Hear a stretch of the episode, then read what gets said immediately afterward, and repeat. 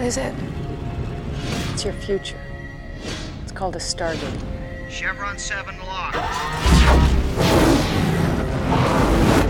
Welcome to Walking Through the Stargate. I'm Brent.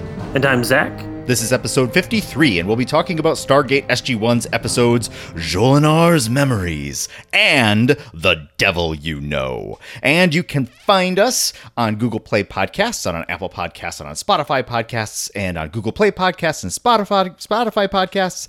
Presumably, there is a method where you can perhaps engage with the ever thinking matrix and indicate your extreme preference for our humble little offering. Uh, we don't know. Um, but on Apple Podcasts, there is definitely the ability to rate and review. Thank you so much for the people that have taken the time to put in some ratings. And also, thank you for. Uh, a little we're gonna have a little present here a little bit uh, zach somebody uh, uh, somebody gave us a little review Indeed, and you know indeed. you know what we said we'd do We would give it a dramatic. Should we do that right now, Brent? we we can we All right, can. let's do that. Wanna- let's do that do right you want to just dive now. right in Talk- Yep, yep. Okay. okay. So so here's the dramatic recreation of our most recent rating. Ready? Here we go. All right, here we go.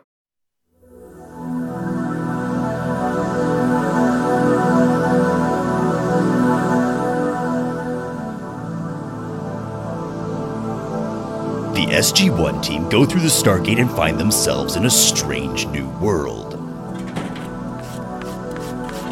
What's this? It's the best Stargate podcast the Tau'ri have to offer. Be led through thoughtful analysis of more profound episodes as well as well-deserved criticism of the not-so-thoughtful ones as Zach and Brent plot the Catherine Powers scale, discuss the feline nature of wormholes, peculiar pop culture, history, strange relationships of Kung Fu The Legend Continues, the serene beauty of Blurgish Columbia, your position in the New World Order. Sorry, never mind too much, gotta move along. I give this podcast seven uh, seven chevrons. Indeed, the best Stargate podcast. Shanks, Zach and Brent. Shanks. So Zach and I, before we hit record, said that you know I, I was typing this thing out and I was trying to figure out who who could play who which characters. And as we were just doing it right now, Zach, I realized that it probably didn't sound like anything like the people that we were intending. You know to- what? Who cares? If you don't tell them what we were intending, they will just enjoy what they're given. Oh, I see. I see. Well, uh, you know, uh, who knows if I'll have time to actually gussy this thing up and maybe, um, you know, maybe add some like birds chirping or you know, like wind going through the trees or you know, maybe explosions in the background or something. Some- I don't some- know. I'll- something British Columbia ideal. ideal yeah, something. There you go. Wolves howling? Maybe wolves howling There you go. or a rock slide.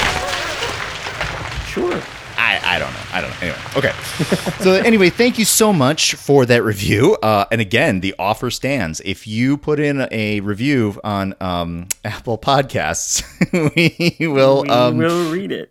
we will read it. And uh, if uh, you know, and we'll, we'll we'll try to get we'll get creative. We swear on a stack of things. We will get creative.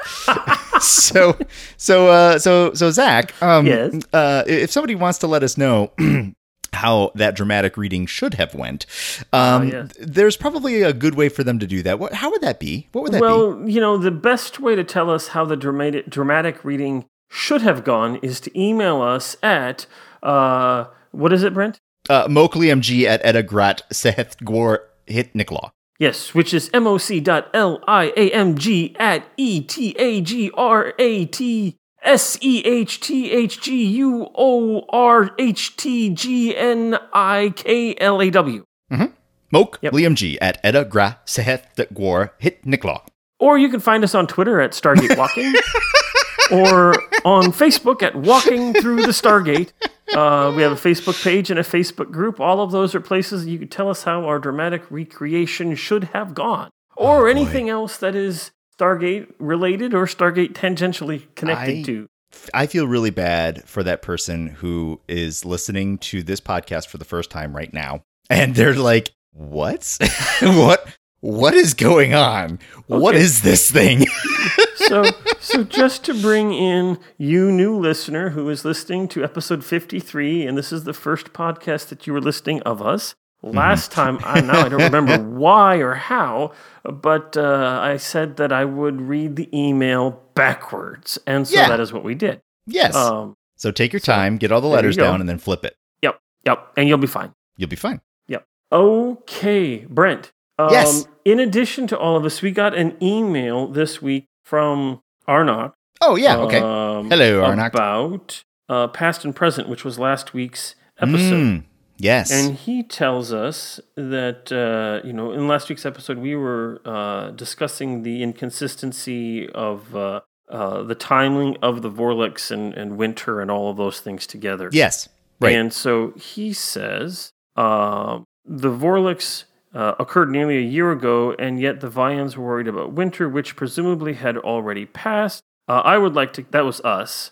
Uh, he says, I would like to counter this observation by noting that despite the prolific independent evolution of English and Northeastern Amer- North American ecosystems on other planets, not all those planets have the same orbital period as Earth. Even if the Vorlix happened about one Earth year before this episode, it is entirely possible that one Vian year has yet to pass. And I can't argue with that. So, fine. Fine. Fine. So then, so then we could just extend it further to say that that they were actually located in a tropical zone of this particular planet, and they didn't need to worry at all. All they had to do was just get outside the city barriers and then pluck their food from the trees. ah, that, that, that's a, another possibility. well, In any case, Well, thank you, Arnok, for that uh, for that helpful insight. Uh, yes, uh, it, it's one thing that it, it's kind of the same thing that happens in a lot of sci-fi. Well, I mean, it's the, kind of the same thing as everybody speaking English. Days, periods of time. You know, it's it's kind of rare whenever a television series planet seems to like make special mention of passages of time that differ from our you know our heroes. So Right. you know. And then it gets really weird when occasionally they do make reference to it and they're like, I'm going to give you seven of your Earth standard minutes. Earth. Yeah, exactly. Gee, thanks. Okay. Is that a lot or a little to you? I'm not sure. I don't know. Well, okay.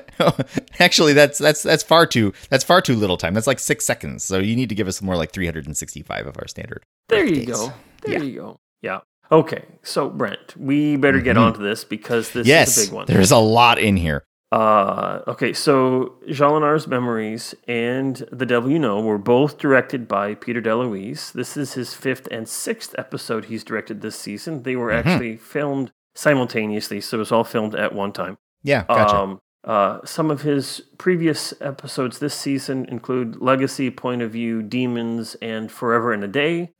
Oh, he yeah. has got just one more credit this season, and then we'll see him all over the place for the next seven years. So, uh, Uh, Zach, I've uh, lost Peter. my place. Where are we at in season three? What episode are we on? uh, what episode is this? This is episode. Uh, uh, I had it written down. Uh, Is it like 10 or 11? So, oh, it's twelve and thirteen. There it is. Oh, boy, I was right pretty darn close. So, So we're, we're- about we're- midway through, yeah? We are about a little bit more than midway through. Gotcha. If I were Okay. to pull up, uh, Eh, Oh. I mean, I was just trying to get Yeah. my bearings as to how you know, you know, we I've seen Yeah. Peter's name a lot, and now it'll, I'll go a while, or you know, I don't know, maybe maybe Right. it'll be next week. Who knows? Whatever.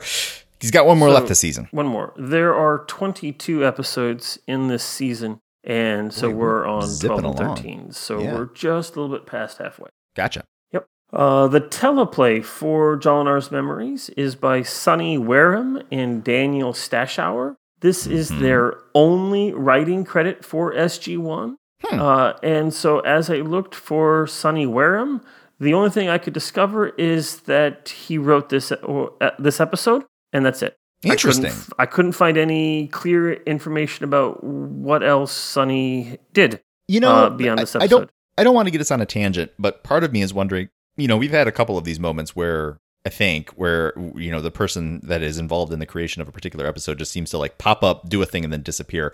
I wonder, uh, you know, I wonder if Sonny Wareham is like a pen name. Like you know, it's actually somebody else, but like you know, th- the people that are entering in data in IMDb, it's like, yep, Sonny Wareham, and nobody has connected this person to. I don't know. This, it's just a thought. Yeah, I don't, it, it's certainly possible. I do have a little bit more information about Daniel Stashower. Hmm, okay. Uh, this is also his only uh, SG1 credit. Uh, Mhm. he is an American author and editor of mystery fiction and historical nonfiction. He Hmm. lives in uh, Maryland. Uh, this is actually not only his only SG1 credit, it's his only TV movie credit that he has. Boy, Uh, okay. All of the rest of the stuff that he's done is books. He's written a couple, several books, including uh, The Adventures of the Ectoplasmic Man in 1985 and The Mm-hmm. Okay. Houdini Spectre in 2002. I think I see a trend there. Yeah. Mm-hmm. Um, you know, that mystery fiction, science Ghosts. Ghosty things. Yep. Ghosts. All of us. things. Spectre and ectoplasm. Yeah, ghosts. Yep. Uh, the teleplay for The Devil You Know is Robert C. Cooper. This is his Mm-hmm. third of five writing credits this season. He did Fair Game and Dead Man Switch. Mm-hmm. Um, uh, he was also part of a large group that came up with the story for Point of View, if you recall that one. Um, and that was what was that one again? Point of View. That's the one with the alternate reality. Uh, Carter. Uh, Uh, Apophis with the teal. Uh, Apophis with the teal. okay, folks out there, I need a Photoshop of Apophis with a teal. Apophis with the teal. Uh, we're talking about the one with the where he has the goatee. Yeah. Yes. Yes. Yeah. Gotcha. Um, so that's uh, Robert Cooper. Uh, there are a ton of guest actors in these two episodes. Yeah. Mhm. Uh, I will give you some information about a few of them here. Uh, you've got Carmen Argenziano, who plays Jacob Carter or Selmak. We've got J.R. Bourne, who plays Martouf. Also Lantash, although I don't think he's referenced as Lantash in this episode at all. Uh, that's the name of the Goa'uld himself. Mhm. You've got Peter Williams coming back as Apophis. I uh, can't believe it. We'll get to that. Oh, sure uh, will. We've got Dion Johnstone, who plays Neonac. Uh, Dion Johnstone was the second in command for those uh, non-Jaffa Oh, Jaffa yeah, yeah, recruits yeah. and rules of engagement. Um, so he is the guy behind the mask before the mask is revealed. Um, Which that's a little weird to me, honestly. Maybe it was because Peter will. I don't know. Whatever. Okay, carrying on. You know, I don't. You know, I asked myself that question: is like, why would you have somebody else do that? Um, I did notice as I was listening to it this time that uh, Neonac has a different sounding voice until the very end when Apophis reveals himself. Um, and no doubt that was designed to obscure the fact that it was Apophis under there. But in any case, Yeah.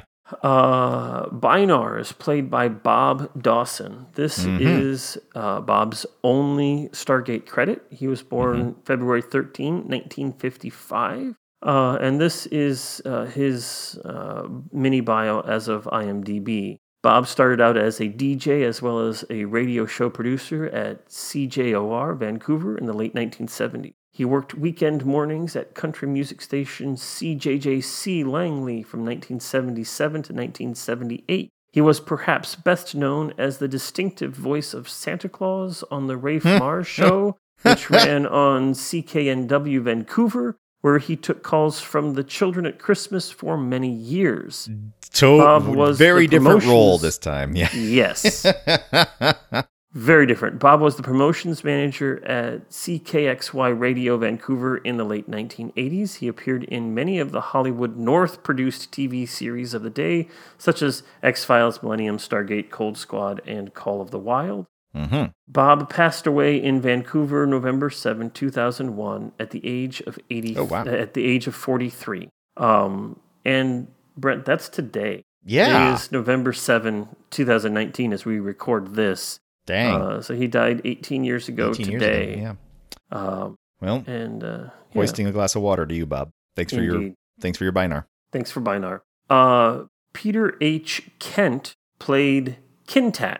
Uh, Mhm. Kintak is the one who uh, was sort of like uh, Neonac's or Apophis's First Prime guy there, Yes. right? Yep. Uh, he, he was born June 23, 1957, in Vancouver. Uh, he was nearly killed in an motor vehicle accident in the early 1980s. He had multiple skull fractures, broken cheekbones, a crushed nose, and a fractured jaw. Jeez Louise. Yeah, this accident transformed his look, uh, some say, to closely resemble that of actor Arnold Schwarzenegger. And this uh, proved to be fateful when he was taken under the wing by James Cameron to double Schwarzenegger in The Terminator, 1984. Oh, gotcha. So he Okay. actually takes on that role. He and Schwarzenegger became uh, friends. He was his personal stunt Hmm, double mm-hmm. and stand in for uh, uh, just about everything from 1984 to more or less the present. Uh, Oh, wow. Cool. As Arnold Schwarzenegger's stunt double, he has a small but a memorable role in Twins. Uh, as a man who Arnold's character first thinks must be his twin brother, but it turns out that uh, Danny DeVito is playing his twin brother. Um, Yeah. So you got that little uh, tongue-in-cheek moment there. Mm-hmm. Uh, and we will see uh, Peter Kent again in, no- in another episode of SG1 in a few seasons uh, as a different character. Gotcha.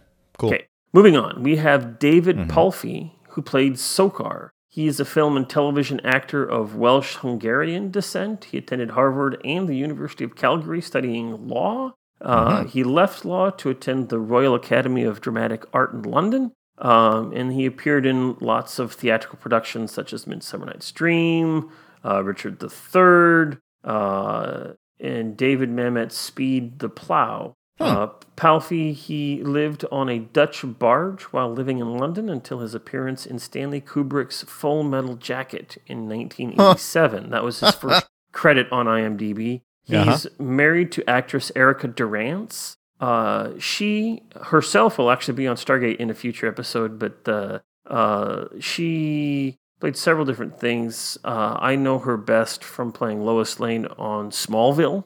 Uh, Oh, okay. I don't know if you've seen that or not, but uh, Not enough of it, but I but I probably would recognize her face because yeah, Lois Lane is kind of a big character. yeah. Well, not Mm-hmm. early on in the series, but later on in the series, uh, as he grows up and meets Lois Lane, she becomes a Yeah, gotcha. Um, he plays Sokar in this episode or in these two episodes, but we will see his name again later on in the series, playing a different Goa'uld system lord. Huh. Um, That uh that, that I wonder if that actually tips your hand a little there, Zach. um, well, other than I mean, I, that, maybe, may, well, let's put it this way. Um, if we see Sokar again, I would expect Sokar to be played by the same actor. Maybe not, true. but just a thing. All right. Okay. So, moving so uh, uh, I'll tip my hand and say Sokar Yeah. is dead. Wait, he died? He blew up on a ship at the end of the episode. I thought he zapped away. That wasn't Sokar that zapped away. It was Apophis that zapped away. Yeah. That's how that. That's how that thing happened. Oh, Yeah. jeez. Okay. All right. All right. I've got one more guest actor to talk about. sure, go for it. Okay. we have William DeVry, who played Aldwin. Um, this is the Tok'ra that was in the ship with Teal'c. Mm-hmm. Uh, he was born and raised in Montreal, Canada. His mother, Diane, is the granddaughter of Herman DeVry, founder of the DeVry Institute. Oh, I Um, see. Okay. So there you go. He is best known for his roles as Joshua Doors on Earth Final Conflict, Brent Callis on Beggars and Choosers, Aldwin here on Stargate SG1, and Michael Cambias on All My Children. Mm-hmm. Uh, and he was credited as being on in Jolinar's memories, but we actually never see him in that episode. Hmm. So Interesting. uh, it- likewise, Dion Johnstone is credited for, in um The Devil You Know, but uh, he actually only appears in Jolinar's memories. Uh, so there you go. Gotcha. Yeah. Uh, we will see the character of Aldwin again a few more times. Okay. Cool. There you go. Yeah. Uh, the original air date for these two episodes were October 22nd and October 29, 1999. Number Mhm. one on the charts in the US was Smooth by Santana featuring Rob Thomas for both weekends. Yeah. Uh, I and gotcha. in Okay. the UK, for the first weekend, they were listening to Christina Aguilera's Genie in a Bottle uh, Yeah. for that first weekend, and then Westlife's Flying Without Wings supplanted that in week two. so, so last time we had a Westlife song, it was definitely kind of a slow boy band jam. Do you think that uh, "Flying Without Wings" is any faster than the than the one before? Um, so I'll tell you right now that I don't remember the last time we heard about Westlife, other than Yeah, don't worry, Yeah. it was completely not memorable. I'm going to say that Flying Without Wings is definitely kind of a, a you know pop ballad there. Pop ballad, okay. Yeah. All right, so We'll we'll cue up the pop ballad as you go through the box office stuff. Okay, well, we've got a All right. lot of box office to go through because we've got two weeks to go through. Uh, Hey, in don't the worry. weekend of October 22nd, as we listen to Flying Without Wings, we have Best Man as number one, Double Jeopardy's number two. We don't talk about number three. No, uh, Bringing Out the Dead, number four. The Story of Us is number 5 Mm-hmm. By the way, that's Fight Club. Just Hey, you- shh. Oh, yeah, I'm sorry. Sorry. I mean, hey, it was bad enough that I screwed it up. Yeah. Okay. I, I just wanted to make sure that you were okay with that. Okay, Anything. thanks. October 29, uh, we had Haunted House on Haunted Hill. Uh, the Best Man, number two. Double Jeopardy, number three. American Beauty, number four. Uh, and Music of the Heart in number five spot. So Yeah, I think I think you should bring that music down now. You think so. Think, Yeah. think we've had enough. Yep. Okay. Yep. Definitely had enough of that. Yeah. Okay. So, what was happening in this two week period at the end of October 1999? Uh huh. Uh, well, on October 19th, a couple of days before the first episode airs, Believe single was released by Cher. Uh, that later became Billboard Song of the Year 1999. So, go share. I thought we had already heard believe. You, you know, I, I think you were right. And maybe, so this is the Believe single was released. And I don't know if that makes a difference. Probably. I guess it does. I don't know. I thought for sure we had heard this already. But all right. You okay. know, cool. I- in any case. Yeah. And, Yeah. you know, uh, if I, I don't fact check these things, so you know somebody could just somebody could totally put up October 20th the Big Mac was on sale for 1 penny and you'd be like wow I don't remember that well, you'd have to put it on the website that I go to to find this information. Yes, okay, But, all right. You know, beyond that, okay. uh, on October 26th, uh, Britain's House of Lords votes to end the right of hereditary peers to vote in Britain's upper chamber of Parliament. uh-huh So, yay, go Brits. On the 27th, there's a gunman who opens fire on, uh, or gunmen, many of them, who open fire on in the Armenian parliament, killing Prime, Minis- Prime Minister Vazgen Sargsyan, Hmm. uh, as well as Parliament Chairman, somebody, and six other people. I'm not going to Wow. try to butcher some names here. Uh, I don't remember that at all. I don't remember that at all. Uh, a couple of days later, on the 29th, this is actually the day the second episode aired. Uh, the deadliest Indian Ocean tropical supercyclone hits Odisha, India, India, killing uh, 9,885 people with a wind speed of 300 miles per hour. Jeez Louise That's huge. that's like that's the speed of a tornado Yeah. That's not that's not a hurricane that's a tornado well, Well, this does say it's a tropical supercyclone, but that's the same thing yeah. yeah Yeah. Uh, and put that in perspective, the town in which I am recording now has just a little over 10,000 people. So that's Yeah. basically like this entire city just going gone. yep gone Wow. Yeah. So, um, on October 31, Halloween 1999, mm-hmm Nerf Arena Blast is released by Atari Inc. and Visionary Media Inc.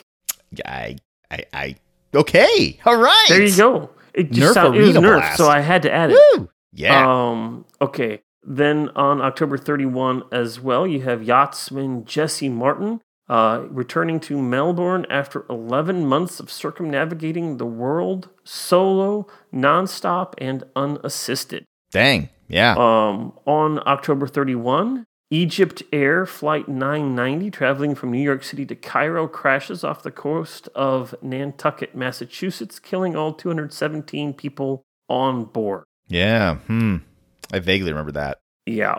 And finally, and this one I do remember, um, but this is special because I'm unique. Uh, on October 31, 1999, the Roman Catholic Church and the Lutheran Church leaders signed the joint declaration on the doctrine of justification, ending a centuries old doctrinal dispute over the nature of faith and salvation. Wait, wasn't wait a minute. Is that also um uh what year was the 99 theses uh nailed on the door? Oh, well, 15 15, 60? 17. 15 17. Okay, I was way off, but uh that was that was October 31st, right? Yeah. Yeah. So October. So um, generally, the last Sunday in uh, October is known as Reformation Sunday in the church.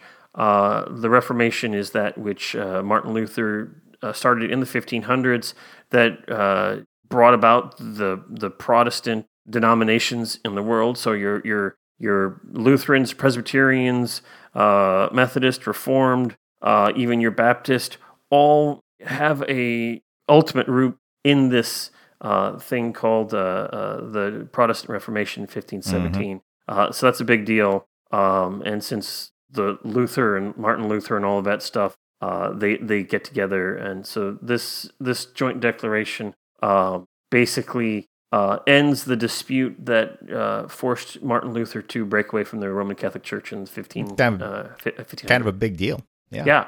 Of course, uh, shortly thereafter, like within a couple of years after this, uh, the Roman Catholic Church po- uh, uh, published another docu- document that uh, talked all sorts about how indulgences can be used and should be used in the modern world, which sort of just thumbs its nose at this whole joint declaration on the doctrine of justification. Um, that kind of torqued off some Lutherans in the process. same page. Yeah, right. Everything's fine. We're totally on the same page. Totally. Oh, and by the way, you can purchase a little slip of paper for Granny and spring her from purgatory. Yeah. All yours for nineteen ninety nine. Plus Yep. shipping and handling. okay. Um, we are well deep into this podcast and we need to Yeah. get to the trivia. Yes. So, uh, the device that Martouf uses to calibrate the memory stimulation device, the recall device, is Yes. in reality an electronic nose hair trimmer. there you go.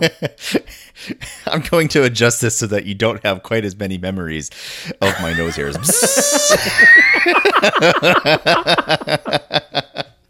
It's hilarious. Yeah. Okay, so this episode was originally intended to be one episode, Jolinar's Memories. Okay. But it was so expensive and the set became so huge that the only way they could afford it is if they split it into two episodes so that you can they could use that set for two episodes and spread the cost over it. It Uh-huh. turns out that it was almost expensive. These two episodes here, uh, it was almost as expensive as the pilot, Children of the Gods. Uh, I mean, as I said last time when I was watching the promo, like this was this visually, it was very stunning. It was very, Mhm. and uh, yeah, it uh, kind of felt like they were spreading it over two episodes. yeah. Um, so I do have uh, some uh, comments here. Jonathan Glassner says, massive, huge, gigantic are some of the words that spring to mind at the mention of this episode. Uh-huh. Um, so the reason story. uh, Robert Cooper wrote The Devil You Know is because they realized that they needed to uh, expand this and make it two episodes uh, Right. just to pay for it all. Uh, uh, Amanda Tapping says this was a great atmosphere on that set. It was really hell-ish. Um, Mhm. And so uh, Peter DeLuise then also just uh, gets that uh, giddy, goofy uh, quality to him when he thinks about uh, the beefy dudes with, uh, you know, oil spread all over their body. So, yeah, you know, uh, there you have it. Um, yeah. Uh, so one of the things that uh, this was, we can we can talk about whether this was a good or a bad idea. Um, but uh, you know, so for the last half a season, we've been talking up Sokar, and we finally get a chance to see him. And as soon as we see him, they kill him. Uh, mm. yeah, And, keep that uh, one to myself one for of just the- a bit. One of the reasons they did that is, uh, uh, well, Cooper says this. Some people have wondered why we created this really cool Goa'uld in Sokar only to kill him off right away. Well, Yeah. we originally killed Apophis because the character had gotten a little weak. We'd beaten him so many times that he was no longer scary. Then we realized we could bring him back in dramatic fashion and give his character a whole new level by having him rise from the ashes and take over the realm of the scariest Goa'uld we could think of. We built Sokar up exactly for this reason. The more powerful he was, the more powerful Apophis would become when he defeated him. So Zach, Yes. do you know what I hear when I hear those words? What do you hear those words? I hear this.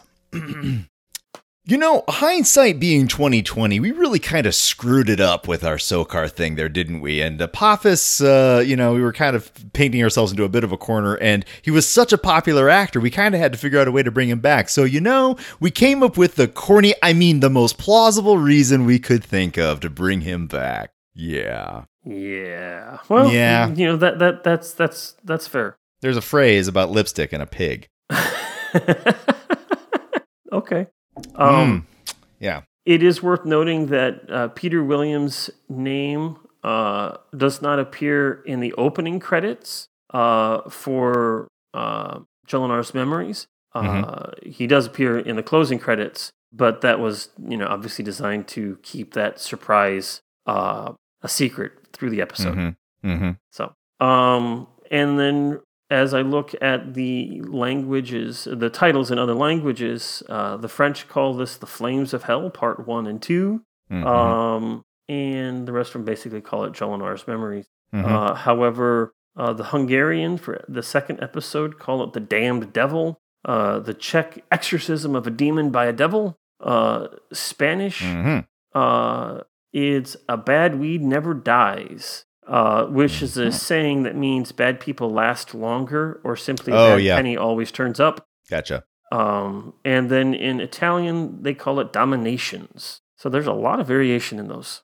Yeah. Yeah.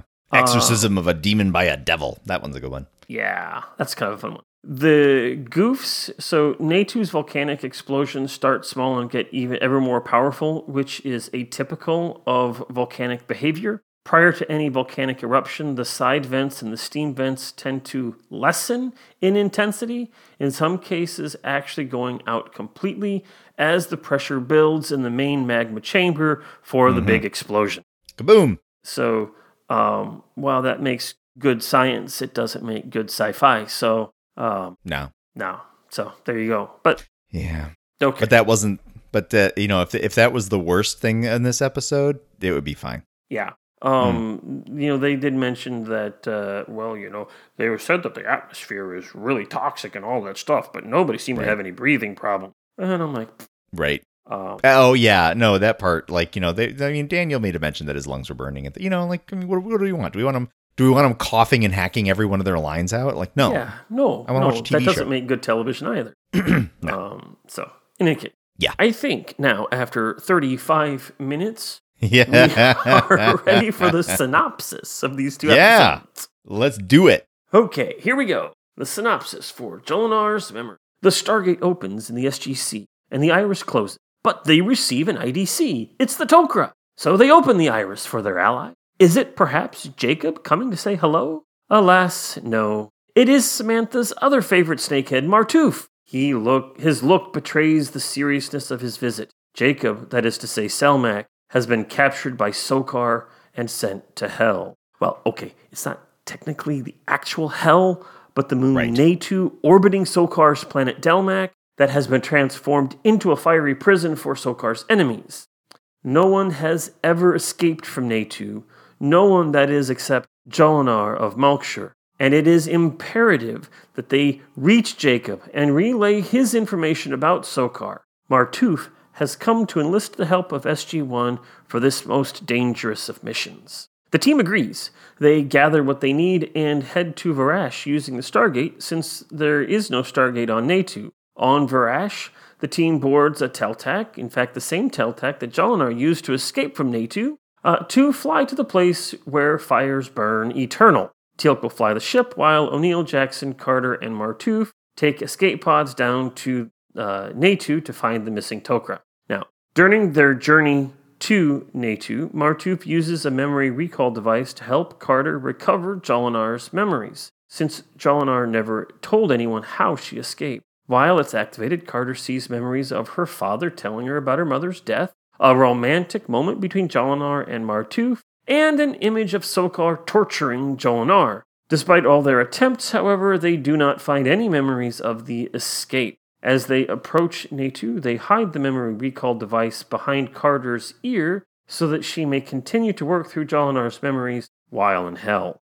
Arriving at the moon, the team takes the escape pods to the surface where they enter a cave system. There they are sur- surrounded by prisoners led by a Goa'uld named Neonac. Recalling more of Jolinar's memories, Carter claims they are here to see Bynarr, the Lord of Natu. Bynarr appears and has the newcomers thrown into the pit. Once locked in the pit, Carter explains that Bynarr is somehow the key to escaping. And while they're talking, they hear a weak voice call out Sam's name. It is Jacob, injured, weak, and close to death from all the torture. Bynarr uses the transportation rings to Delmak, where he meets with Sokar, where he thanks his master for the gift of the new arrivals, which he assumes were sent there by Sokar, and the opportunity he gets now to seek revenge against Jolinar. But Sokar declares that he did no such thing. On Natu, Jacob reveals that Sokar has created a giant fleet of starships to destroy the other system lords, a fleet scheduled to attack in less than two weeks.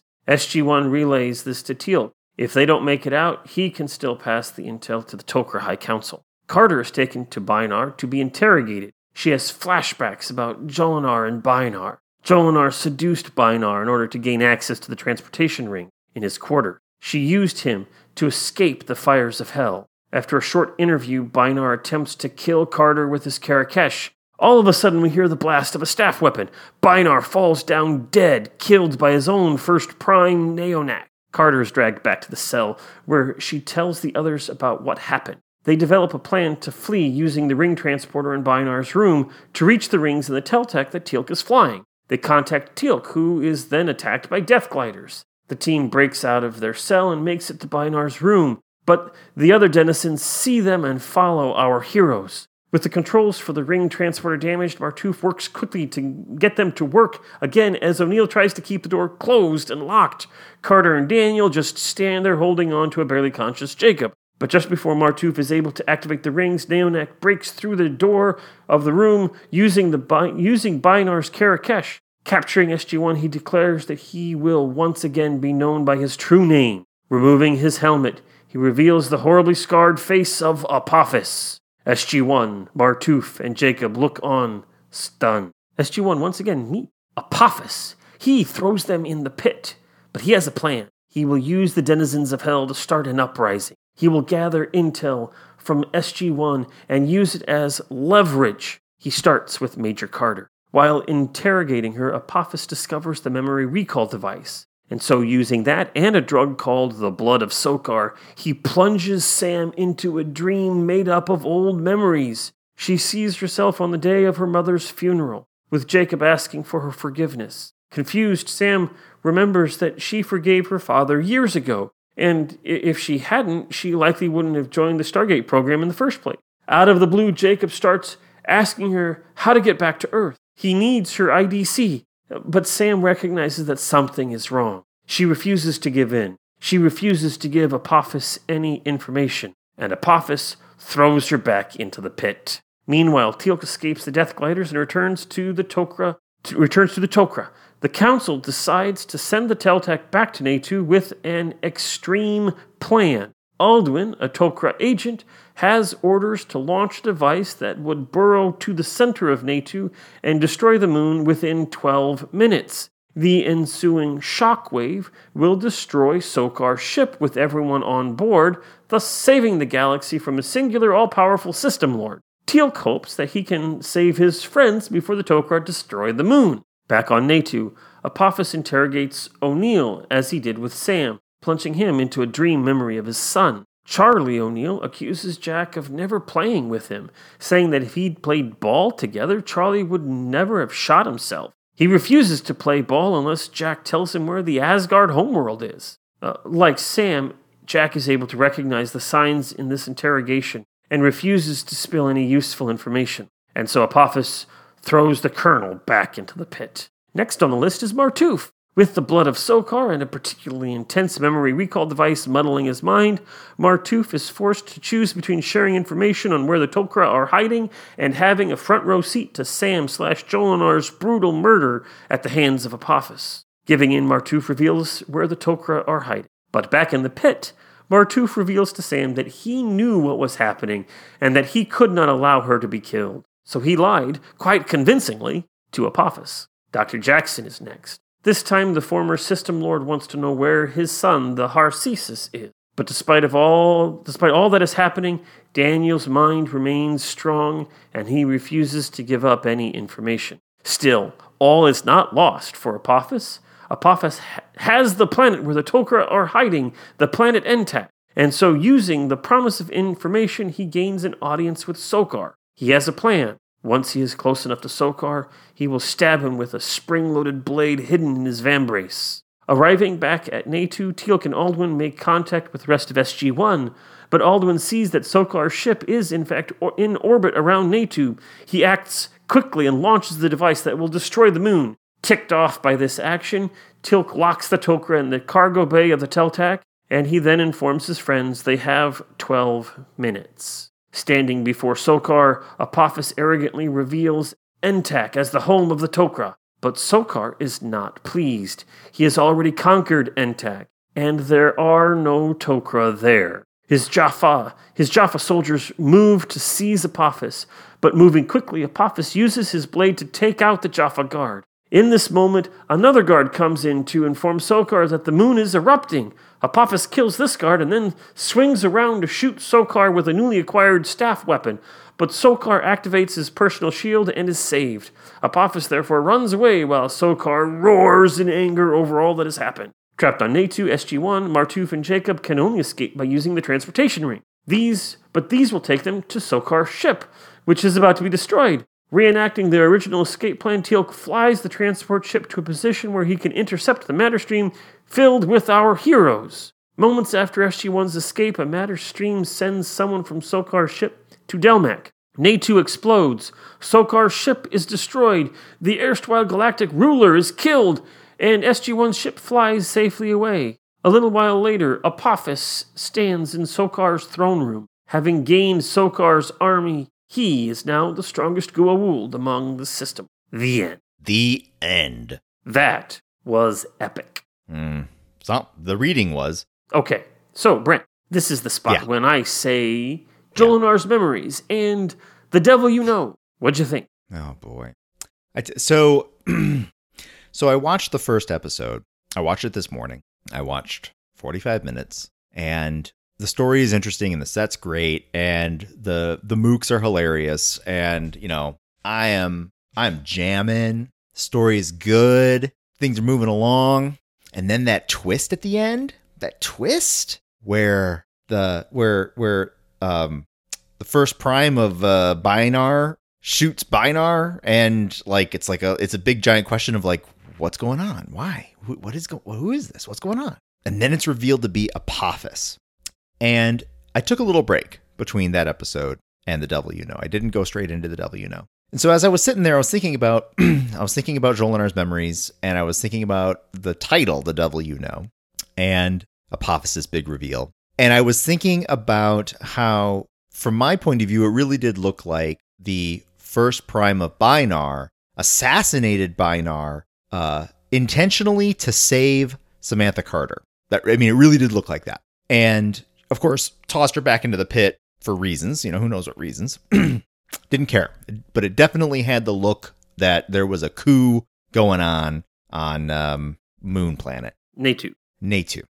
So I was genuinely expecting the story to go something along these lines in the Devil You Know. I was expecting that the that the word the Devil You Know was going to be a a a, a, a play on a concept where the SG1 team are going to have to team up with Apophis to take down Sokar or to, to at least get off this planet or to, to, to present him a significant blow. I thought it was going to be this amazing, like complicating turning point where, uh, where SGC and this formerly substantial but no longer so system lord effectively team up to take down a larger threat. I thought it was going to be basically the start of something that would eventually turn into uh you know the building blocks of even perhaps a unified um Milky Way in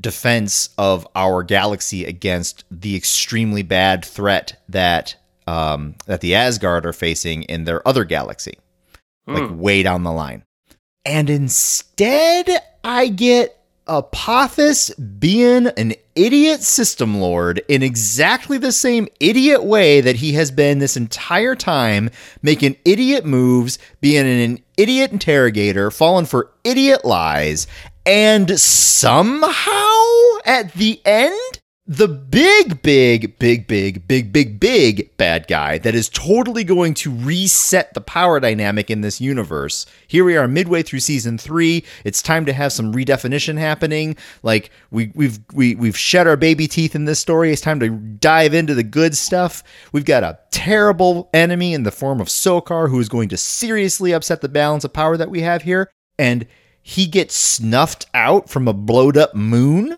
and his entire infrastructure on the planet is intact. And who's sitting in charge of the thing? Scarred up Apophis? That ding dong?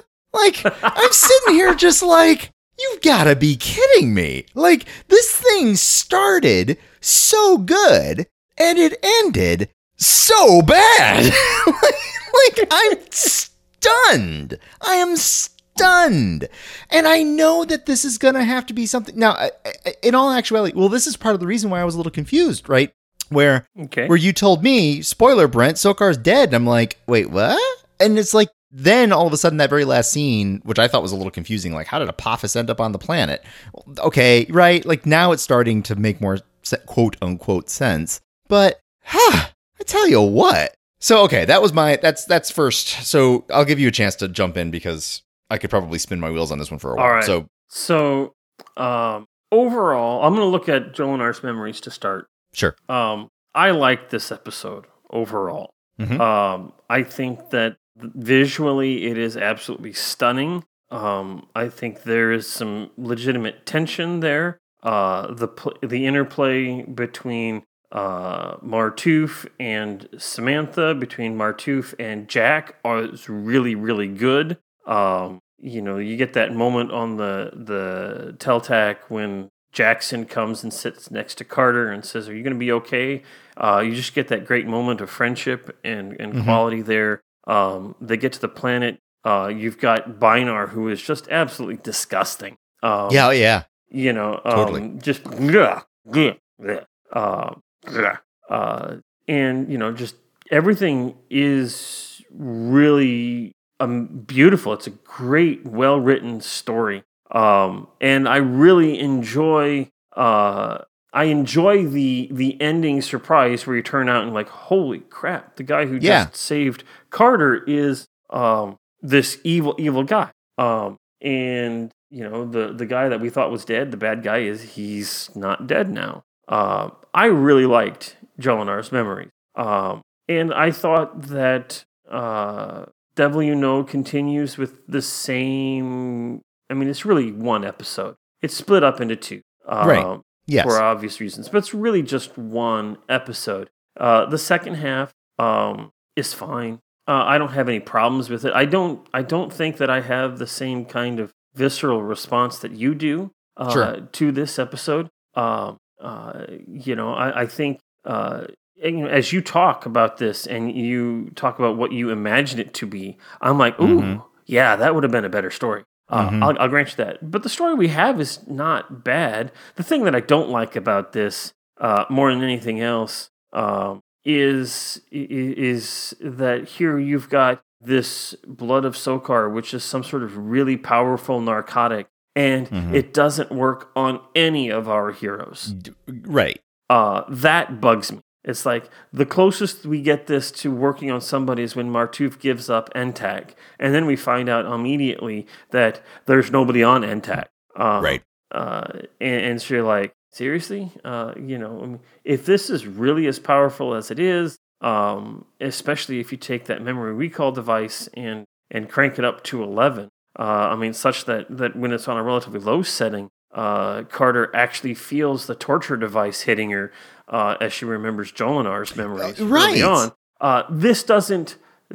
This part here doesn't play with me. Uh, I, I get. I I uh, I get irked that that this super stuff just like our, our characters just you know everybody seems to roll a natural twenty on that. Yeah. Like, yes. Really? Is that really what this is all about? I'm like, Right. I don't know. Right. Um, still, all that said, um, the I, I find it, you know, reasonably exciting.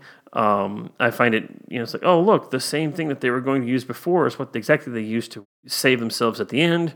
Okay, that's fine. Um, the Devil You Know is is a perfectly fine episode for me. Um, I will say this: Mm-hmm. uh, the thing that disappoints me most about this whole episode, both of them, while I like the reveal of Apophis at the end of Jolinar's memory, Mm-hmm. I don't like the idea of bringing Apophis back. Right. I never have liked that. I've always, uh, I agree with their assessment that it felt like Apophis was great early on, uh, but after they kicked his butt a couple of times, and then it, he kind of felt uh, like a weak bad guy. And Yeah. um, I was, I've never been thrilled with the fact that in the middle of the third season they bring Apophis back, despite the fact that I really like. Um, I mean, I, I like Peter Williams's portrayal of the character. He does a really good job. He's over the top, all of that stuff. Um, and you know, spoiler alert, alert: we will see him again in future episodes. Yeah. Um, yeah. that- that's not really a spoiler. Um, but and I like those and- episodes fine. Um, but I was not thrilled when they brought him back. so like we had we had a really good ending to the Apophis arc. We and we had set up different bad guys in the universe. And we we started to meaningfully switch gears away from system lords writ large as the bad guys and them being bumbling buffoons even through these two episodes into other threats in the in the in the universe that um are coming into play and can interplay and can uh and and can represent a threat to our heroes that they have to deal with. We were well on our way. We did not have to go back to the well to pull Apophis back. We're in the middle of season 3 for crying out loud. This is not like a season 8 like you know, Apophis has a baby type of a thing. Like, you know, like like I know at some point Stargate SG1 is going to do something later on that I'm going to say is going to jump a shark. I just know it. I just I if it doesn't do that I'm going to be shocked, but at some point there's going to be a turn and it's going to be like "Mm, okay, I can see they are they're they're trying to keep it fresh, but what they're doing right now is that they're literally choking the thing to death. And this feels like a move that they would reserve for like season 9 or something. Like, you know, we've run out of all of our good ideas. What do we do? Well, let's let's go replay our greatest hits. Like, you know, you didn't need to bring back Apophis. And if you did bring back Apophis, my goodness. I, I mean, again, like at the end of Jean memories, sure, I went off on a tear and came up with an entire storyline that turned out to have nothing to do with what the story was actually doing, like at all. hmm But yeah, like I, we we love it. We love it. Okay, fine. So they send him off to wherever, and sure enough, somebody snatches him and sticks him in a sarcophagus and revives him. Hooray! Like he's back. But wouldn't it be rad if he were still a bad guy, but like this time around on our side, right? Like that would have been a fun story.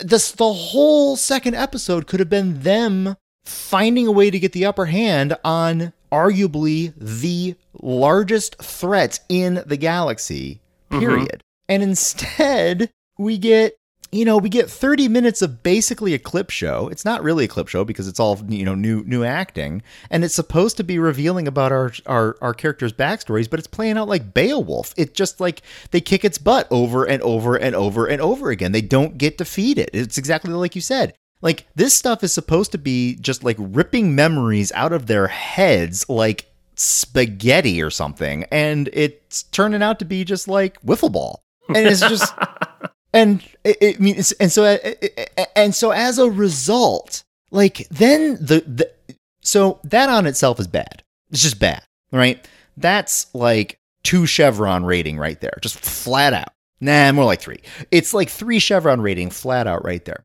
And you get um you get Marty uh lying about the location of the Tok'ra and immediately revealing to us and the heroes that he had lied. And you get Apophis being silly Apophis, right? Being easily defeated system lord. Like once again, you're setting these guys up like pins in a bowling alley. You're about to knock them down. And sure enough, Ebola strike for crying out loud. I thought it was a little lame that it was like that literally that planet that was named had just been conquered like last week. Like, you know, like that was a little that was a little fortuitous. But, you know, but still it was the point of like you didn't bother to corroborate this information, you silly little idiot. Like what did you think like you thought that like all this stuff was just going to be like perfectly perfectly valid? Like no. You you are you are a minor has been bad guy right now in our grand story and you've been your butt has been kicked so many times that we don't even know what to do with you anymore and somehow he turns up on top like that was seriously like when i finished the episode just by myself i was confused as to how apophis got onto the planet's surface but i wasn't too deeply concerned about it because i'm like all right fine Apophis is the bad guy and he's back. Hooray. And that scene where I was confused, where it didn't show us who transported from the ship to the planet, and I thought it was Sokar, and I was it was intended for me to think that it was Sokar. Um, like I thought to myself, "Yep, okay, um, big big bad guy ran away, and uh, he's going to be back, and he has been dealt a pretty meaningful sting, but his threat still looms." And it didn't even like really I didn't appreciate it until you Zach told me mm-hmm. that it was Apophis. That was the guy like like what I witnessed was Apophis zipping over to the planet's surface, not some goofy little reason, some little TV magic way that Apophis somehow managed to get off that ship and is still a threat. No, no. Apophis is now the chief bad guy.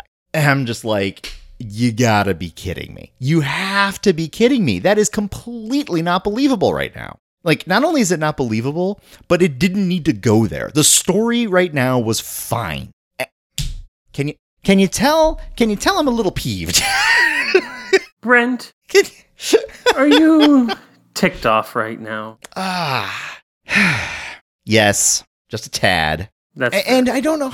You know, I mean, and and you know, Jolinar's memories was fine. Like it was, like I said, it it ended, and I was I was in. I was I was invested, and I was excited. I was ready to see how this thing turns out. And then yeah, after watching the second episode and listening to, you know, the, the, background information and now understanding that they had built this extremely expensive set that they had to stretch it over two two two stories. And yeah, like that second episode does feel like it was filler. Like they were just trying to kind of, you know, stretch it out at that point. Grumble. Well, okay. So, uh At this point in time, Brent, I'm going to say. yeah. So, what did you like about this episode? um, I did. Uh, the the set was great. The acting, um, seriously, the acting was fine all the way through, all the way through, even through the stupid story part that I don't like. Um, and the first half of the story was compelling. Uh, let's see what what got set up that I liked. Um, I don't know. See, I was liking the setup of why Sokar is as bad of a threat as he is. I was thinking it was kind of interesting that there has been a bit of a shift in the narrative. I think where early in uh, the Stargate storytelling, the the the explanations that were being offered were that these aliens um, were interpreted as gods by the people on Earth. So these aliens came by and had these images or this imagery already associated with them. And that was the imagery that then got chiseled into the sandstone in Egypt. Mm-hmm. And these names were the names that were, you know, like it was that the, these aliens were these entities that then became worshipped as gods. And now we're in a phase where it is very, very intentionally being described that these aliens are mimicking these legends. They are they are terraforming a moon so that it looks like hell, for example. I, I would say that it's a both and. I think that that, okay. that Sokar may be a little bit different. Uh, it's a little bit hard to t- tell for sure. Uh, certainly, he's kind of developing that persona of Satan. Um, but he's also coming from a place that is demonstrably non-Christian, despite the one planet that is apparently Christian in the Middle Ages. But oh, case, right, right. We'll, we'll, we're just going to bypass that a little bit. But yeah. um, when you look at Cronus, uh, when you look at you, when you look at Nirrti and and and such, uh, these are are characters who who became these gods, and the story uh, built up around them at the same time as they influenced the story. So it's kind of a both and. I mean, it's not like it's not simply that uh, they walked into like, oh hey, there's there's a good story. Oh, I'm going to pretend that I'm this guy over here. Right. Um, okay. uh, there there is a sense that that uh, it, it's more than that. Um, but Mhm. at the same time, uh, especially for somebody like uh, Sokar, there's something else going on there. Certainly, uh, whatever whatever else it is, Sokar is certainly styling himself to be the biggest bad guy uh, on the block, uh, such that uh, it's like, hey, I've got you know hell. You want to know what hell's like? It's Netu right over here. There you go. Yeah, with a with an exhaust port exactly two meters wide, with that a torpedo can go straight down it and blow the whole thing up. Um, well, yes. Mm-hmm. Big bad guy that gets set up for six episodes, eight episodes as like the meanest, nastiest, only to just be like, done. Bye. See ya. Well, it does beg the question now. Um, you see Apophis as this uh, quasi bumbling idiot. Uh, Not quasi. Who made up. what was that? Not quasi.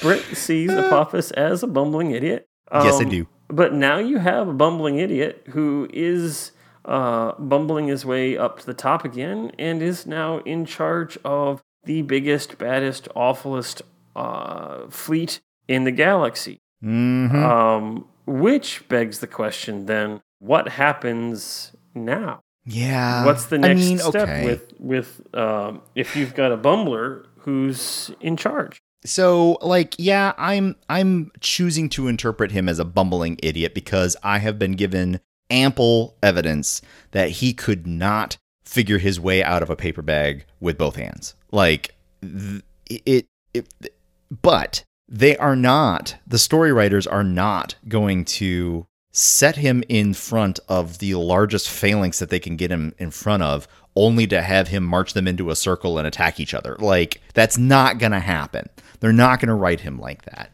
They're going to attempt to write him to make me the viewer feel like this guy actually is so badass that he can find a way to get in front of a new column of people and win his way back to power within the galaxy um and be a threat. And like so uh, you know what's going to happen next? It's going to be something you know it's going to be something along the lines of that you know he he he he he's back with his big bad power and you know he's going to be a threat again but now he's going to be even more of a threat. He's going to be like you know he's going to be juiced up apophis not not apophis reformed. Um and you know i'm not i'm just i'm not excited for that. I just don't think it's going to be that good. Like that's that's that. Like, Okay. i mean i don't know where we're going to go with this one honestly but Well, i mean it's it's it's worrisome. I'll just say that. It's worrisome. Okay. Um, you mentioned earlier that you think you fully anticipate there being a moment where SG1 jumps a shark. And generally, that phrase is used to uh, talk about when a show uh, just jumps beyond the plausible into the utterly ridiculous uh, and has ultimately lost its footing. yes Um, as I remind, uh, think about all 10 seasons of SG1, uh, I will agree with you that I think there probably is a moment where they jump the shark. Yeah. Uh, I will say this, however, that unlike most shows that jump the shark, they never recover. Um, oh yeah yeah yeah I think that uh, when the time comes that uh, uh, SG1 jumps the shark, um, they they do recover from it. that's that's very good to hear So That's very good to hear. And you know, and I recognize that I'm being um I'm being harsh. I am being harsh. I recognize I'm being harsh. Um part of the reason why I'm being harsh is because when I took that little break in between those two like I really should have just watched these things one after the other. Bang bang. Like I would not be nearly as ticked off as I am right now because I let my expectation get built. Now, on the other hand, I'm glad I also took a little bit of a break between these episodes because half of the reason why I'm doing this the way that I am, watching it one episode at a time, typically one week after the next, is because I'm trying to uh, engage with the story in the pacing that it was meant to be given, more or less. We, Right. we you and me, we go from one season to the next without a break, um, as opposed to allowing a few months to pass, and we don't, you know, we don't take a, a multi-week break that sometimes this the show would do just anyway. Like we we go one week to the next, but I intentionally put a little bit of a break there so that I can so that I could brew on what I had learned from Jolinar's memories and anticipate what might come next with uh the devil you know. And sure, you know, maybe it's my own fault that I drummed up some amazing story that I would have loved to see happen only to not have it happen at all. In fact, have almost the opposite happen. And so mm-hmm. I feel remarkably disappointed, but I'm disappointed because it didn't live up to my own expectations inside my own head canon. Like I acknowledge that it's a problem that is contained completely in between my ears. But that's where I'm at, right? Sure. Like Sure. this is this is me at my age with my experience and my want of storytelling and my expectation about what could happen and my observation of this universe and its evolution up till now. And everything that I have seen has pointed to like on the whole really darn good storytelling with with appropriate levels of increasing um threat that you know none of these threats seem to just spring up um with absolutely no hope of of of conquering at all. And as some threats have been proven to be much less daunting than they at first were like that that felt also completely natural. Our heroes are evolving. They're getting better. They're Mhm. getting stronger. They're getting more apt. They they they have seen enough things now to be able to anticipate like how to how to how to how to stand toe to toe. And the humans are being recognized as a race on the rise. Like there has been more than a few episodes now where it is where we are witnessing the dawn of humanity in the intergalactic scope which is brilliant. Like this is great. It's great stuff. And then to feel like you have to like backpedal a little to feel like you have to be like um you remember this really bad guy over here that we f- ended up not having him be as bad as we thought he was going to be? Mhm. well just wait. He's back and now his sword is bigger. Like it's like i mean okay. But we didn't beat him last time because we had a better weapon. We beat him last time because he's an idiot. And we're going to beat him now because he's an idiot.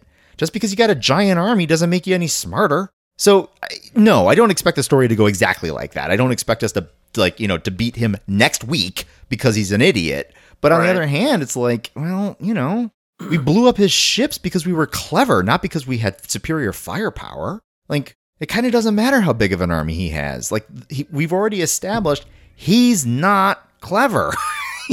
he, he is able to be f- foiled like even in this very episode he was able to be made to look like a fool Ugh.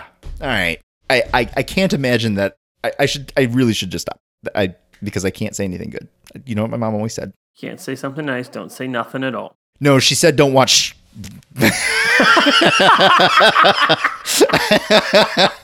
just just about uh, just about swore on the air Oh, boy. bad boy. uh anyway um so yeah zach what um that's basically my thoughts what do you what what what how are you thinking Uh, about wrapping this one up Well, I don't know. I, I don't know if I have a whole lot more to say. I, I don't have near the visceral response to this episode as you. Um, I can't remember what I felt like the first time I watched this episode. I will say that I think that uh, there was. I have always thought this that there was no need to bring um, Apophis back, and I didn't Yeah. have any desire for that to come. Um, you know, so if uh, you know, see here, can I say what I want to say without spoiling anything? Uh, sure, I can say this. You know, you could tell the stories that you're going to tell from this point on, uh, surrounding Apophis and this big honking army that he has, and not Yeah. have it be Apophis, and it sure. would be fine. Um, Yeah. and and you could tell that's it, would it be a little bit different? Probably, it'd be a little bit different if it was Sokar instead of Apophis. But there wasn't. I never found any uh, strong reason and strong compelling reason to bring Apophis back. into the mix after all of this.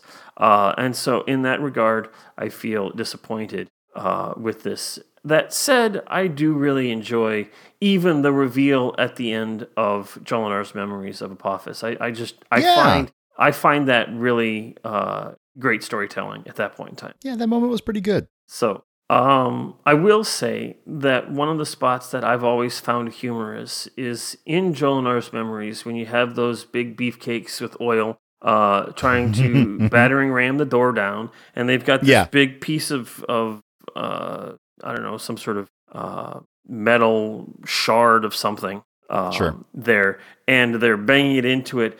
And it to me, every time I've watched it, it looks like they're going, eh, Yeah, oh yeah, eh, yeah.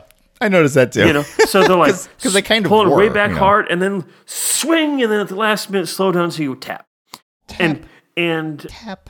and obviously I, I understand that you know you can't just really take the full force of all of those guys into a door Sure. that is made out of plywood um Right. you know I, I i get that so i'm not necessarily complaining about it uh but i am complaining about it i've always thought that that was just like oh come on beefcake do something strong i mean you're stronger than that Don't just look pretty. yeah Do something. you got muscles use them yeah. Yes, I Oh. agree. I noticed that scene myself and was like a little.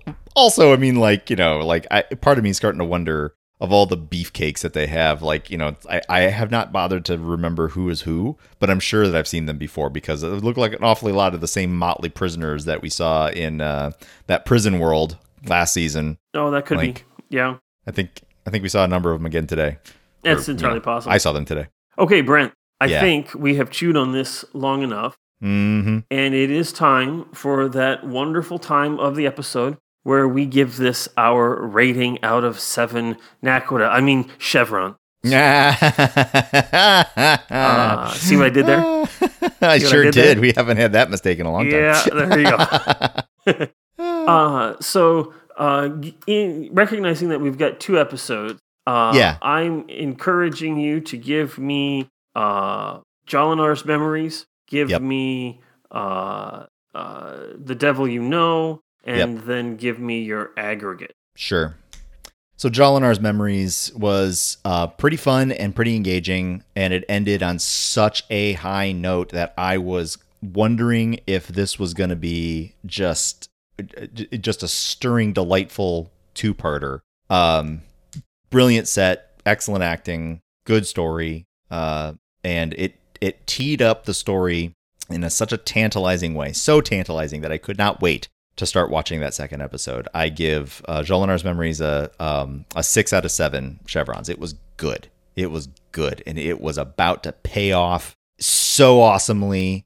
And then I watched The Devil You Know, and it just it started to take a tumble from the very start. Like right away, when I was expecting uh, Apophis to be something of a changed person, and only to see him uh, in just refocus his his silly, selfish, like power hungry ways, and then to have it play out the way that it played out, and have it be completely uninspiring, and have it be uh, uh, easily thwarted. Like every move that he made, every single move that he made was thwarted. He tried to get information the entire time, couldn't get any, and at the end, he was proven to be just a dumbhead. But somehow he managed to stick one guy with a sword, slash the other, and run to the transportation room because the bad guy was screaming. And that's how he gets to be the lead of the army. It's a two out of seven. This thing was just garbage. Not emancipation garbage, but bad. And as a result, the whole thing just flounders. It just flounders. And I'm like, I, cannot say that I'm excited about how this thing's going to resolve. I'm excited for the show in general, but as a result of this thing, I mean, it took a lump to the side of the head. Saying the whole thing, I'm giving it three out of seven, all in. Like, just not that good. Oh, well, okay. Um, Brent, uh, I'll make this short and sweet for the first episode. Uh, I agree with you. I think that uh, uh, Jolinar's Memories is a six out of seven. Um, for the reasons you know, it, it's great storytelling. Uh, I really just love the the opener of that one. I I made a note of that as as I was thinking, like you know, um, uh, now I can't remember exactly how it goes, but uh, Martouf comes in and he's got that look of of seriousness on his face and you know gravitas and and Yeah. and and uh, it's revealed that Selmak and Jacob are in hell and Yeah. uh, I mean that was splendid um, and you know the the reveal of uh, Neonac as Apophis uh, was great so I will give that first episode a six the devil you know um, I think that you are being sufficiently harsh on this episode because it did not meet your expectations. Agreed. Um, I, I think that you are probably going to surprise a lot of people out there um, With that too. with that too. uh huh. um, Probably. I'm going to give the second episode, The Devil You Know, uh, a 3.5. I'm going to give it a middling, right in the middle there, um, because uh, it's it's right there. Yeah. Um, there there's nothing exciting about it, in my opinion, but there's nothing. Uh, it's not as uh, you know, grab your pitchforks and knives and chase it through the streets. Bad. Uh, uh, I, I don't think it's that bad. I disagree, but that's okay. That's okay. That's how we know we're different. That's right.